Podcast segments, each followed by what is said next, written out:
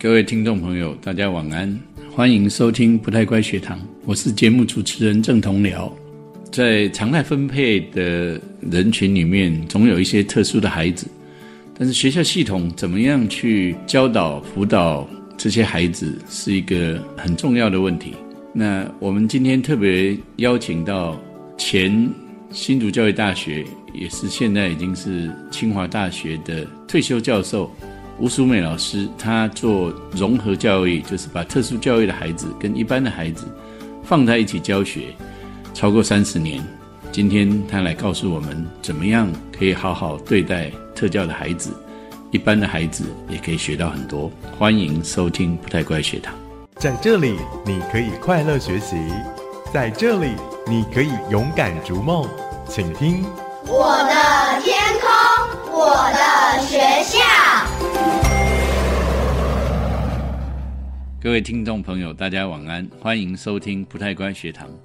我是节目主持人郑同僚。今天我们非常开心访问在台湾长期做融合教育的吴淑美教授。呃，先请吴淑美教授跟大家问好。主持人好，听众好。吴老师，您呃本来是在新竹教育大学，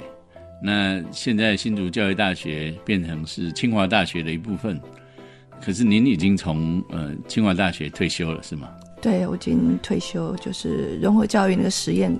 结束了以后我就退休了，对。哦，谈一谈融合教育是一个蛮不简单的实验哦，可不可以告诉我们融合教育到底是怎么样的一回事？呃，融合教育如果说你去查那些资料的话，它都是说，比如说把特殊生的需求带到普通班，然后呃，在一个用一个班级的形态，比如说那这个班级里面有特殊生有普通生，他们一起学习一起成长，那我们称这样的班级叫融合班。嗯，那您做的实验是从什么时候开始？我做的实验是从一九八九年，从学前开始，刚开始收十六个孩子，里面有五个是身心障碍幼儿。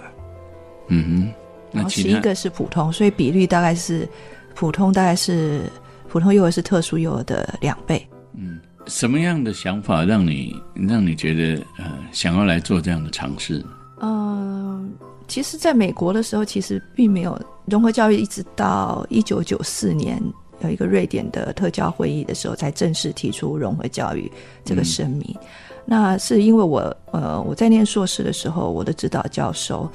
Dr. Ispa，他是最早把普通幼儿跟特殊幼儿用二比一的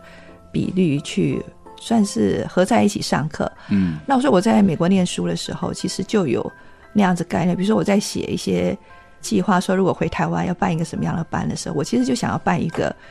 一个一个班，里面有普通孩子，有特殊孩子。那刚好我在呃，我看是民国七十六年到那时候的新竹师院教书的时候，我们的校长就是一直说，哎，你们可以做一些实验。嗯，那我就跟幼教系一个老师，那时候他也不是幼教系，那时候是幼师科。就说啊，我们来合作一个实验，他做幼教，我做特。那时候其实也还没有特教系，嗯。然后我说我们来合作，结果他讲一讲，他就没做，我就继续做了。然后我就是就想说，那我就跟我们的校长，那时候严炳玉校长说，校长可不可以给我一间教室啊？我想要做一个实验啊。然后校长就说，好啊，好啊，反正那个那个教室没用，你就拿去用。所以我就登报找学生。然后就说要找十六个孩子，然后里面五个特殊，嗯，然后那时候还闹蛮多笑话，因为嗯。我没有看孩子，然后就所以特殊孩子我就说只要语言障碍的就好了，然后因为没有看孩子，智能不管或者没有，我就想说就只要语言障碍。啊，然后结果来的小孩子开班的第一天我就发现那些特殊孩子真的都有语言障碍，可是他们。还有些是自闭症，有些是脑性麻痹，有些是智能有唐氏症什么？因为他们的共同点就是都有语言障碍，所以那个班就很辛苦。因为五个这样的孩子，而且我做的是混龄，嗯，我做了三岁、四岁、五岁，所以普通孩子也是三岁、四岁、五岁，特殊孩子也是三岁、四岁、五岁，嗯，然后就用呃新竹师院的一个教室，然后那时候找老师就是一个问题，就是因为。台湾的老师没有人受过同时特教跟幼教这两种训练，所以我那时候就把一个幼教幼师科的学生留下来，然后我们一直弄到十月才开班，因为还整理教室什么的。对，然后那时候也没有什么经费，就是嗯、呃我那时候也是特教中心的主任，我们自己刚好有一点空间，然后有一点点经费，那那时候又跟教育厅申请一点点钱，然后就开了那个班这样子，然后呃，老师其实也就是一个幼师科的，然后还找了一个什么半天的老师，那十六个学生都上半天呐、然后十六个学生一个人收两千五，我记得一个月才四万五，嗯，要付两个老师的薪水，然后还要付点心费，所以很快就不够了。对然后因为我很没有经验所以它，算是一个幼儿园吗？不是我们就是一反个正就是一个实验班也都什么都不是，就是一个实验计划。啊。然后我是觉得很感激我们的校长，居然允许我在那边做这样的事情。后来我就发现，呃，我们收来的钱好像很不够，然后而且我是一个月一个月收，然后所以常常收了这个月，下个月的钱还没有收，就发现已经不够了。对，然后后来我就想说，那下午再收几个孩子，那下午就收几个特殊孩子。所以我们刚开始就是上午班有五个特殊孩子，下午班又收了三个。然后后来那家长就说，呃，我们喜欢像早上那样子，有普通孩子跟特殊孩子一起。所以后来我又想一个点子，让早上的普通孩子念全天，嗯，然后又可以跟下午弄了。所以我那时候做的是上午是普通生是特殊生两倍，下午就一比一。嗯，对，然后因为钱不是很够，所以就是那时候弹性很大，所以两岁的也可以。然后小朋友特殊生要念一三五也可以，念嗯二十六也可以。嗯然后我们这样弄了以后，到第二年就跟我们的校长说：“校长，我还想要再弄一个班，可不可以？因为我旁边有一间空的，可不可以还是给我用？”我们校长真的很好，说：“嗯好吧，那间你也拿去用。”所以我就弄一个一个一个大班，一个小班。然后做了几年以后呢，后来就是就是严校长就本来要去暨南大学当校长，后来他就离开，然后就来了那个陈汉强校长。那陈浩强是在台北搞幼儿教育的，他、嗯他上任没多久，就学校操场边绕一圈，就发现我那个小小的班，嗯然后他就说这是什么东西啊？对，他说怎么可以搞这样的事情？他说你要么就变正式，要么就去申请幼儿园，嗯好，不可以这样在学校搞这个东西。然后后来他很快就把我找去了，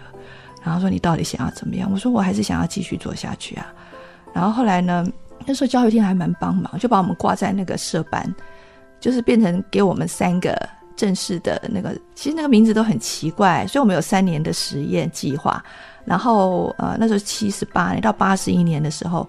就原来的班，我们那时候已经有六个老师了，然后学生已经不少了。嗯，但是都是算体制外聘的。对，而且学校真的的很好，那时候收了学费，因为我也没办法收什么学费，所以全部进入学校账户。对，后来学校也觉得这样不是很好，所以八十一年的时候就变成正式的班，就变成附小的，就是一个班，可是还是在嗯新竹师院里面。那我还是带着那些班，然后呃那时候我们就变成三个，就按特殊生人数变成三个学前特教班，然后普通生就是我现在已经搞不清多少学生，大概五六十个学生吧。呃，我们现在就有上午班、下午，然后下午班的学生也有普通生跟他融合。可是，在星期三早上的时候，下午班又会跟，因为因为家长都算得很精，他认为下午班只有念四天，嗯早上班可以念五天到六天，嗯所以他们认为星期三跟星期六早上，他们既然念半天收了学费是一样的，所以他们就星期三跟星期六早上嗯，也会跟早上的又融合在一起。赚比较多。对，所以我是觉得那时候真的弹性还蛮大。然后八十那是八十一年设的班嘛，八十一年变正式，然后学前是就是七十八年到八十一年嘛，嗯然后大概五年之后就是民国八十三年就成立小学了，因为家长一直在澄清，他们希望我们小学也能够是一种融合的情形。可是小学知识体大，因为它是义务教育啊，嗯所以那时候就就要去拜托附小说，让我们编制要挂到学校里面。可是附小就是不让我们进他的校园，嗯，所以我只好在外面借场地。所以我一直在外面带着这一群孩子一直在外面。那。算正式的。八十一，年就变成正式的，对，可是那是妇幼，没有八十一年变正式是属于妇幼的编制，可是因为它有特殊生，对，还是幼儿阶段嘛。幼儿可是八十一年八十三变正式的，没有八十三变成小学，对，有小学，小学那时候时候是挂级在哪里？也是附小啊。算附小的学生，对啊，可是是不进他学校啊。然后我们就在外面一校两制的。他就不让我们进去啊。当时他就觉得说，你们这里面又是特殊又是什么，嗯。就讲好就在外面，所以我就去跟新竹市局长，我记得他叫林朝福吧，还是什么的，借场地，然后他还说我这个是私生子，在外面生的，对，然后就不准进去，啊不准进附校，而且还规定说我们的学生不可以转入附校，嗯，那老师的员额算附小吗？算附小。可是问题是，呃，正式老师不敢来，因为正式老师来了以后不知道这个班会存在多久。那刚开始就是八十三到八十六叫实验班，那时候还透过行政院，因为他觉得台湾没有这样的班级，什么嗯一个班里面什么三分之一的学生是特殊生，三分之二是普通生。对，然后后来后来他们就用特殊生的编制，因为特殊生的编制比较高，嗯一个班可以有两个老师。那可是因为我们又有十六个普通生，对所以他就给一个叫做生活辅导员。那我们第一年做完以后，第二年又要再申请，然后弄了三年以后，后来我们借了新竹市北门国小，然后北门国小第四年就把我们赶走了。嗯他就说，因为我们没有付什么租金，他就觉得很很麻烦。然后我们第一年就被那个歹徒持刀抢劫，闯进我们的教室，嗯，对，然后把那个学校搞了，觉得我们很应该是刚好是个意外，对嗯。对，就因为我们刚好也不知道，反正因为我们就是借的教室，应该就是在那个旁边是没有围墙了，所以外面的人很容易进来。嗯。然后他又看到里面可能就刚好一个礼拜六吧，就运气很不好，因为刚好那个幼儿园毕业，然后小学才有一届嘛，就带去参加幼儿园，就一起聚在一起，嗯然后就一个礼拜六，然后下午就接到老师电话说他们被抢了，被关在教室里面，歹徒持刀抢劫。嗯对，所以我们就是呃，然后就是一直很不顺啊。那个小学就是招生也很辛苦，老师也都是因为幼儿园老师，我觉得我自己还可以训练，因为我自己有学儿童发展什么之类的。然后小学我毕竟我小学的经验不够，因为我是心理背景，然后在美国也是念特教，嗯。对，然后所以那个小学真的是让我尝尽了真的是太辛苦了一条路了。嗯。然后场地又被这样被赶来赶去的，然后后来我们第四年的时候就就是要招第四届的时候，附小那个那个北门国小就说一直在协调了，协调到后来就说啊前面三届留在北门，第四届呢就到苗栗，所以我们去了苗栗一年，去哦苗栗竹南国小借了一年教室，嗯。然后借了一年以后在竹南国小的时候，学籍还是挂哪里？附小还是在附小？对还是附小，他就是都不让我们进去。嗯嗯，对，可以有名，但是不能有实。对，然后去去那边一年，我们就觉得这样很麻烦，就是学生分两地，然后这个附小也觉得很麻烦，因为比如说他要拿东西给竹南那边的老师，嗯后来教育部帮我们租了一部交通车，把我们小朋友送到竹南去上课。嗯对，然后在那边待了一年。那竹南那个学校叫竹新国小，对我们还蛮好的，他就借我们三间教室。然后后来可是你到了那个时候哦，嗯，因为重新招生，前面就完全融入原来那所学校吗？没有，我们还是都北门国小做北门的，我们做我们的，只是升旗的时候就站出来跟人家一起升旗呀、啊、对啊，训话的时候我们就进去，那那个时候等于是分两个校地了，就一直都是这样，一直跟附小是分开来的。不是？我是说在北门北门，呃，在同个学校里面，比如说我用他几间教室，他一栋楼给我们用这样子，嗯，对。然后呃，所以这个这时候已经带着四个年段年级带了四个年段，其中一个年段在苗栗了。嗯然后苗栗一年以后就回来，回来的时候，那时候的市长是新竹市长是蔡仁坚，嗯蔡仁坚就还蛮友善，他就说：“哎，你们可以回新竹哈、我新竹帮你找一间教室。”结果他就沿了那个中华路省道附近找，嗯。结果就带着他的那个什么助理带着我去拜访那些学校，那些学校，我再一进去就看到，哎，怎么校长室都是人，然后原来什么里长什么，还有什么家长委员都来，他说不让我们进他们学校，嗯。他说我们这个有特殊生，什么影响学风，嗯。所以后来没办法呀，就说算我就说算了算了不去了，这样不是办法。嗯。结果我说我可以去住运动场，我听说有运动场可以用，运动场教室也可以。结果他们就带着我看新竹市运动场，结果我看上了在一个香山运动场的教室，就看台底下有几间教室，所以我另外呢三个年级在运动场，三个年级在北门。嗯。然后后来我们就教育部就说，如果要到地就给你们出钱盖。结果我们后来花了大概七年时间要到退辅会一块地，然后盖起来，然后盖起来就是叫融合校区。然后盖好以后，附小行政就完全进来了。嗯就以前我们很自由，就是哎，老师归我管，家长怎么怎么，然后我自己就是想我在教书，有空就过去看孩子，跟老师开会。嗯然后到就是民国九十三年，学校盖好，盖得很漂亮，要一块地，还盖了游泳池，然后附小校长室也进来，什么行政也进来了。嗯对，然后就我国我在那边也办了国中，我之前在玉贤就是八十九年，就是八十三年是小学嘛，八十九年就有第一届毕业生，嗯。那我们还是想要往上延伸啊，所以又去跟新竹市谈，然后新竹市又我们又去谈了，在里面设了一个那个玉贤国中里面设了融合班这样子，可是第四年的时候我们就我就撤出了，因为呃因为学校就是在他学校都穿他学校制服，就老师他就常常把老师调去帮他学生上课啦，然后最后就融合比较没有办法坚持那个理念，所以后来我第四年就是八十九年到九三年，嗯然后九三年的时候刚好融合校区盖好，我就重新设班，嗯重新就去跟又去找市长，我就跟市长说，市长我很想要办一个班，可不可以啊？然后用基金会名义啊，你给我学籍好不好？就还不错，还给我学籍。嗯，对，所以我我有给人力吗？没有就自己想办法，算是私立学校了。算是基金会附设，可是算是学籍是挂新竹市的建工国中。嗯对，所以我就这样九十三年一直弄弄了十年，就一直在那个融合校区里面。听起来真的是还蛮波折的哦。那刚刚听您说，从你回国开始不久就做融合教育，那一路一直到后来有一个独立的校区，这中间经过很很多很多的波折啊。听起来你愿意坚持，实在是蛮了不起的。什么样的力量让你愿意做这个事情？其实我好几次都想要停掉，然后而且因为我也没有什么在办的那些班级，比如说他们有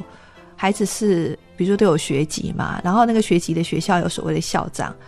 啊，那呃，刚开始他们是不太管我们，就是、那我就是继续在主教大上课，上课有空就是往那边跑。可是后来，因为最主要是有小孩有学生，那学生的教育其实不太可能说你今天不办，然后他们就离开，因为所以其实还是有一个责任在。所以我觉得，那我的孩子其实也一直都从幼稚园、小学、中学，我都一直给他放在融合班。嗯啊，我的小儿子啦，对，然后呃，因为我我觉得当时我是觉得，如果我自己的孩子不放在那个班，嗯，我很难说服别人家的小孩愿意来融合这对样。你家的孩子是一般，对我的孩子是一般的孩子，对，嗯。然后他当时其实都可以念新竹的实验中学，从幼儿园、小学他都有抽中，可是后来我们都放弃了，因为我们嗯认为说，是可能自己的孩子如果不放，我觉得这样很难。对，对，所以我的孩子就一直都念融合班级。嗯那我也觉得其实也还不错，因为我觉得，呃，因为班级教学还蛮活泼的，嗯，融合教育对你来说为什么那么重要？也不是说什么很重要，因为我就是可能一开始办了以后，我就，因为我好像有一种特质，就是不喜欢中途放弃，嗯所以其实我也不知道说他是不是真的那么好。可是我办了以后，我觉得，因为我很早就拿摄影机，然后因为摄影机其实会看到孩子的影像，就觉得哎那个影像很美。嗯啊、那个画面其实也跟台湾的那个画面看起来不太一样，就是孩子脸上好像都有光辉，还是怎么样？所以以前有一个、有一个老师还特别问我说：“这些孩子，特殊孩子是不是你都挑特别漂亮的？”我说也没有啊，可是他们融合几年以后，好像这个脸上的表情好像看起来不太一样。那其实也有家长就是来念这个融合班，其实是因为看到孩子别人家的孩子毕业照，那脸上的那个有笑容，所以他们认为说，哎，这种孩子，这个学校好像还可以带给孩子一些成长，还有一些快乐。嗯哦，所以其实我们的家长其实一般来讲水准都比较高。那也因为在新竹，所以新竹的话，科学园区的家长确实是比较，就是能够接纳这种比较不一样的班级啊。嗯，你说当年在美国念书的时候，你的指导教授就是做二比一这样的一种融合尝试嘛？对，他是基于怎么样的道理呢？我其实不太了解他，因为我我念的那个科系是儿童发展跟家庭发展，那就是他是我的指导教授。那我那时候我知道他是一个犹太人，然后我是我们那个我是家政学院的儿童发展系，我是唯一的外国人。嗯。然后我们指导教授就是因为我觉得他还他比较特别的是，他把他的女儿送去黑人学校，嗯。因为他一直觉得说可以让孩子体会一些不同的文化差异，所以我是觉得我的指导教授应该对我有一些影响了，对。然后只是那时候我们也没有提说什么要办这些东西，因为那时候就想说赶快毕业、啊，嗯。对。然后呃，我那个儿童发展拿到硕士以后，我去念了一个统计硕士，然后统计硕士拿，同时又去念那个特教的博士，这样子。嗯。对，所以其实融合，其实在那边其实没有修什么融合的课，嗯。然后是回来以后是刚好，我就觉得是有那个机缘啊，是因为校长说你可以做实验嘛，嗯，我就做一个不一样的实验，对这，样你就想到这件事情。对，我就一直想，我一直想要说这个，因为我看了一些，因为我觉得我在美国念书的时候，我觉得那个那个学风是很自由，然后老师就是说会给你看很多的所谓叫 project，就是在美国他们就是有很多的，就是课程计划。那我就看到类似像这样子，有有一些像 high school 啊，就是高瞻课程啊什么，所以我那时候吸收了蛮多这一类的课程的东西。嗯，因为就常态分配来说，也不至于说有两个一般的孩子，然后一个特殊孩子这么高的特殊比例嘛。对，所以用这样的一种混合方式，呃，你尝试跟一般的社会不一样的比例，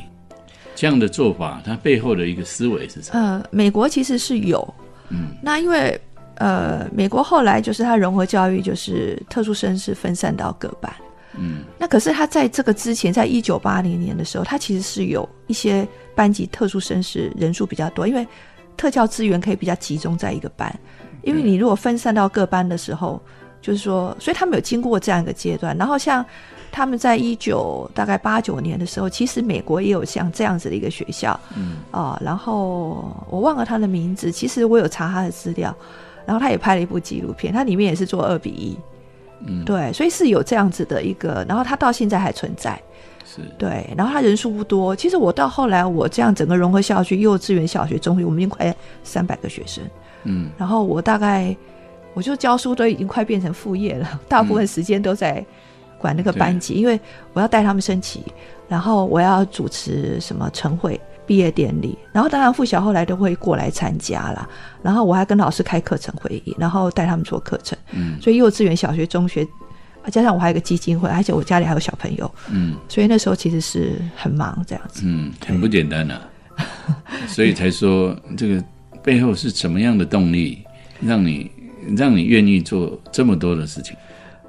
我就是很习惯，就是东西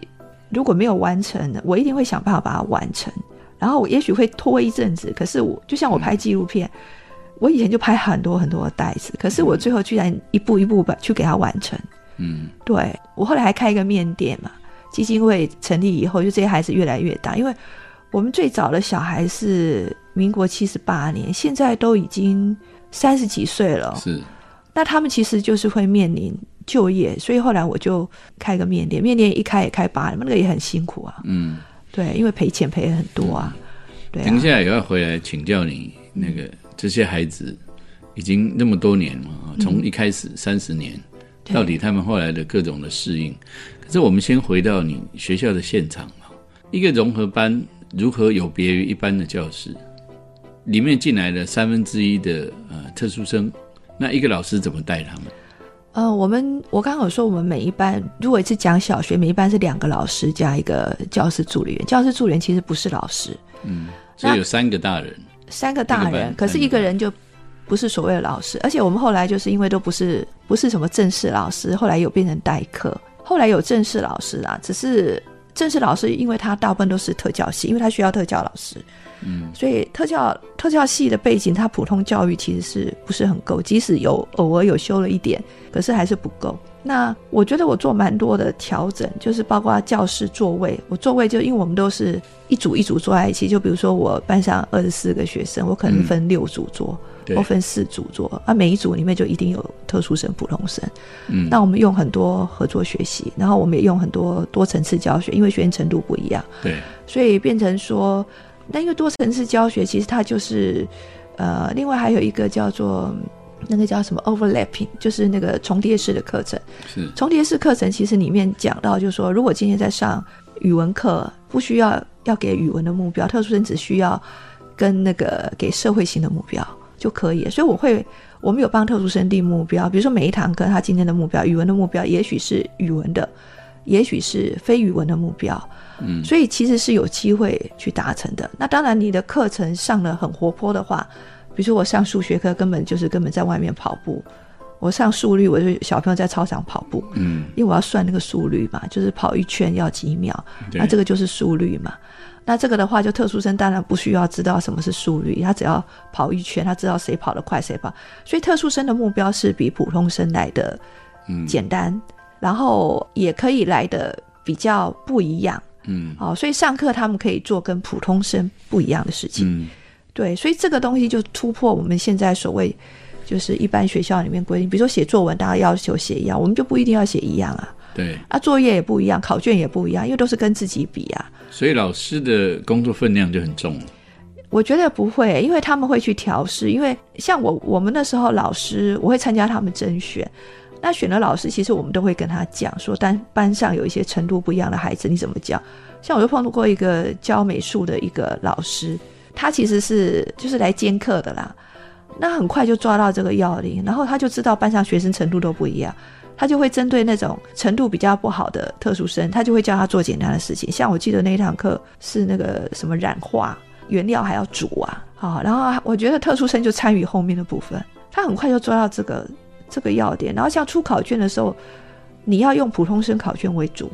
然后往下降，嗯，往下降比较简单，往上升就难了。所以你千万不要先出特殊生考卷，因为你不想要上升多少。嗯，所以我们一定会先出一份普通生考卷，再往下降。嗯，那有一种是不降，就是考卷用一样，可是可是就是只做前面，后面不做。哦，一张卷子里面有难易，嗯，简单的放前面。对，其实就有各种的方式，因为这个就是我们所谓叫做课程跟教学的调整。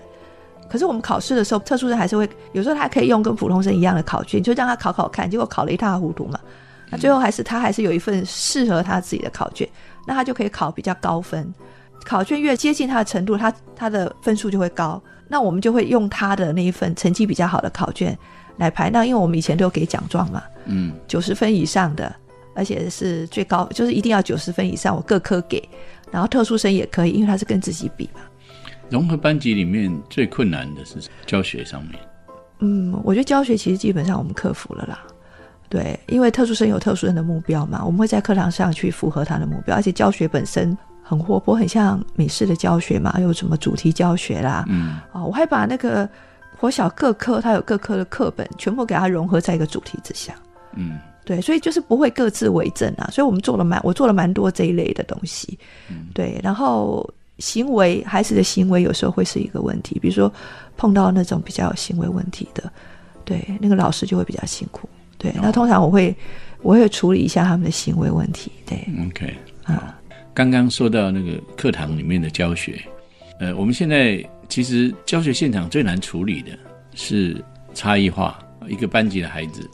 那在你们的融合教学里面，有一些时候还是混龄，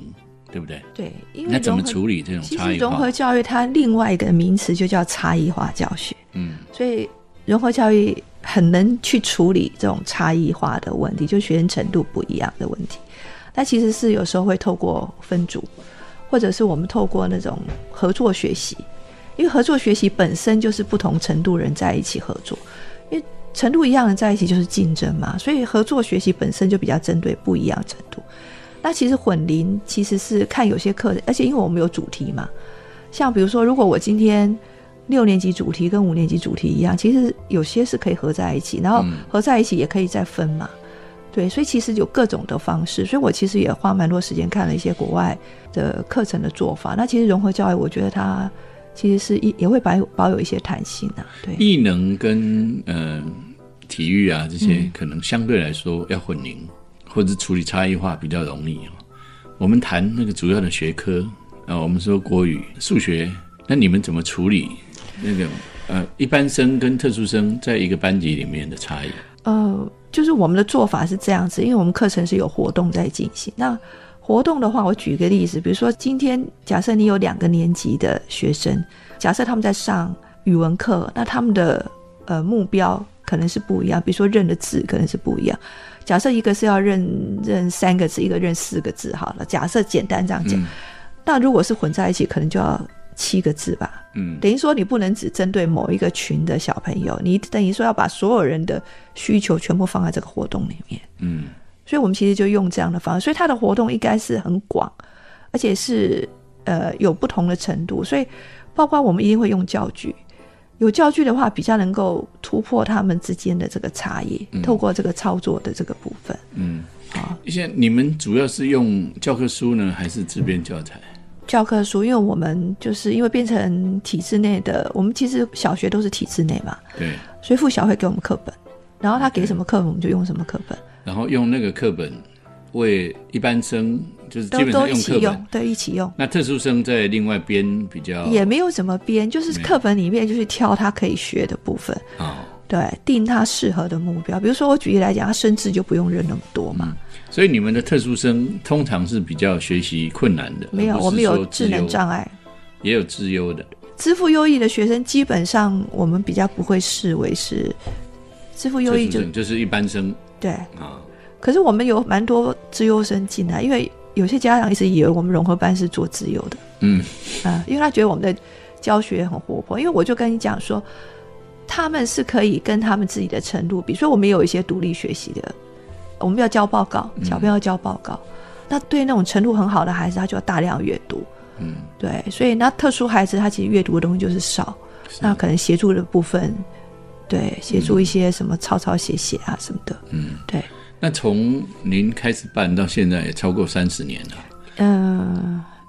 民国七十八，然后七十八二零二十九年，一百年到一百零三年是教育部后来发现说什么特教法里面说特教法经过修改以后没有没有就是有做了一点修改，可是我们是觉得没什么，他就说我们不可以再继续做这样的事情，不可以再做普通生、特殊生放在同一个班，然后老师有特教老师这样子，然后他们就就把我们一百零年到一百零三年变成实验计划，嗯。正式的班变实验计划，包括幼幼儿园，嗯，然后所以就本质没变嘛，但是名称变而已。变了，然后所以那时候我就变成计划主持人，嗯，然后由我提计划，就一百年到一百零三年，然后一百，那那时候就是我我的自由度就比较大，之前就是变成说是附小正式的班，然后可是就是老师没办法接受，因为他们是正式老师，忽然变成实验，虽然还是老师，可是他们开始担心一百零三年后怎么办。那一百零三年的时候，教育部就把那个班就是结束，让原来的学生念到毕业。嗯，对，然后一百零三年国中也就还继续在那个校区留一年，然后之后我就带着国中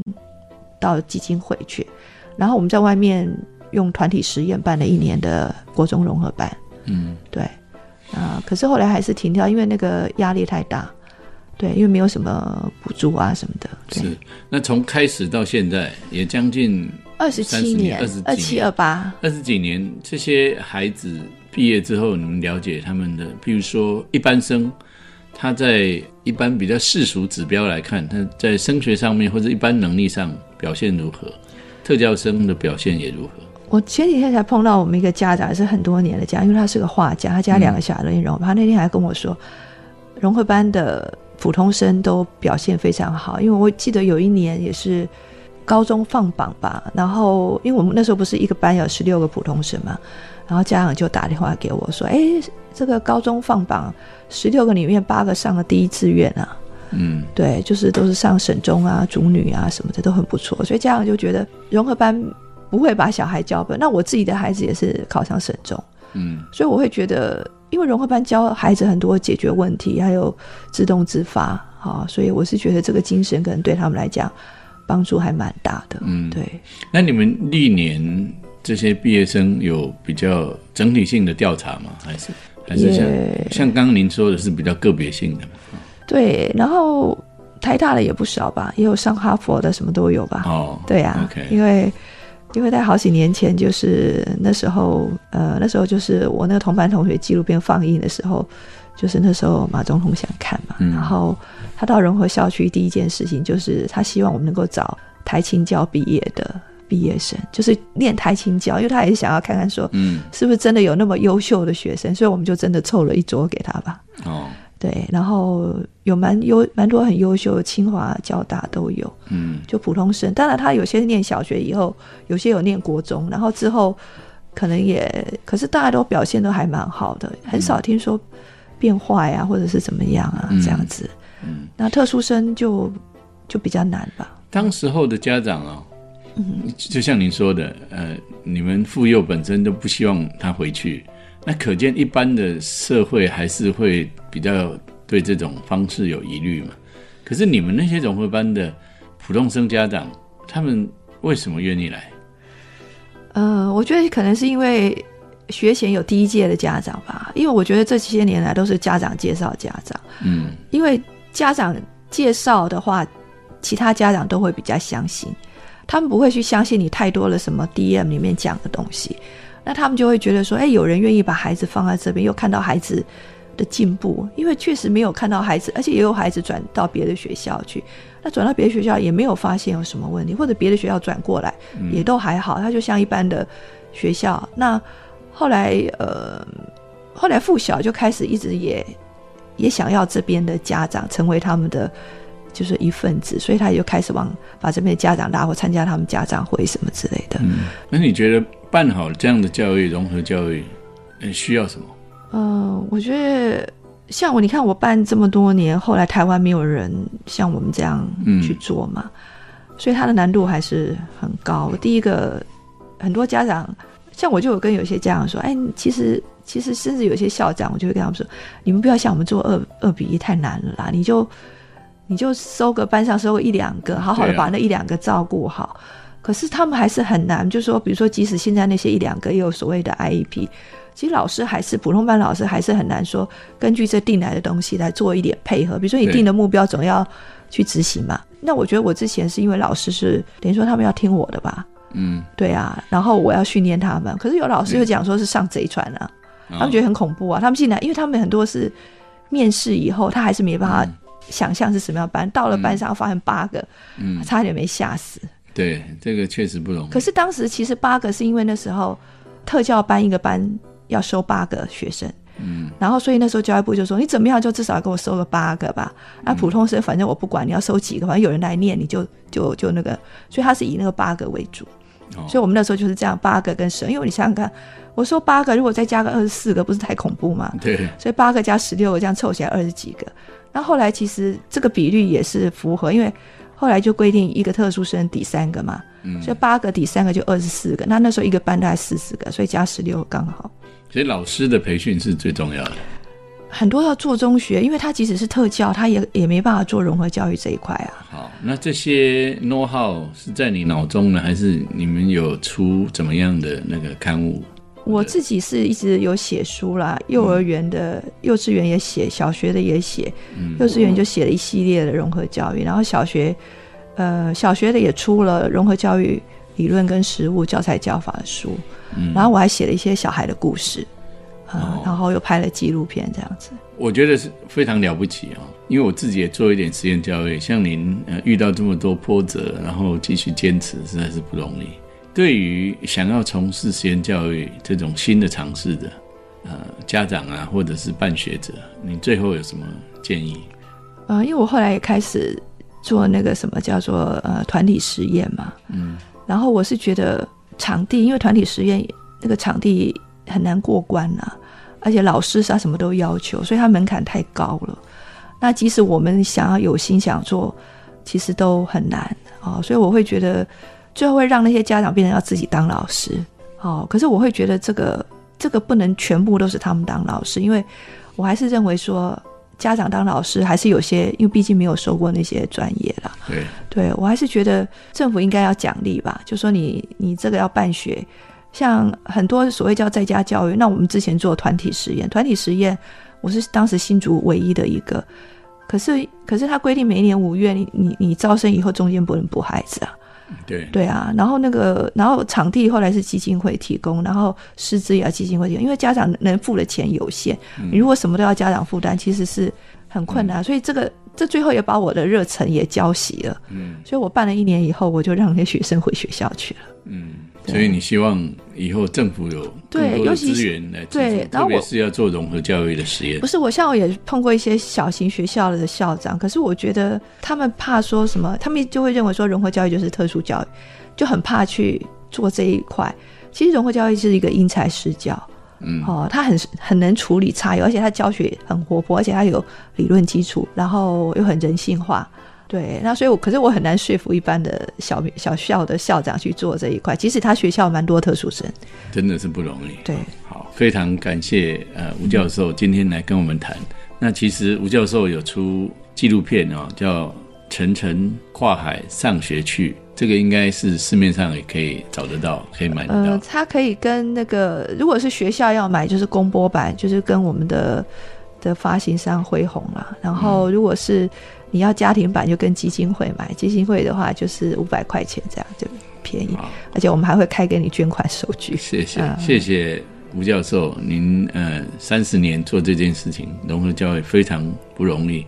那么现在台湾在偏乡做所谓混龄教学，其实很多重要的元素可以从您过去融合教育身上学习。谢谢谢谢。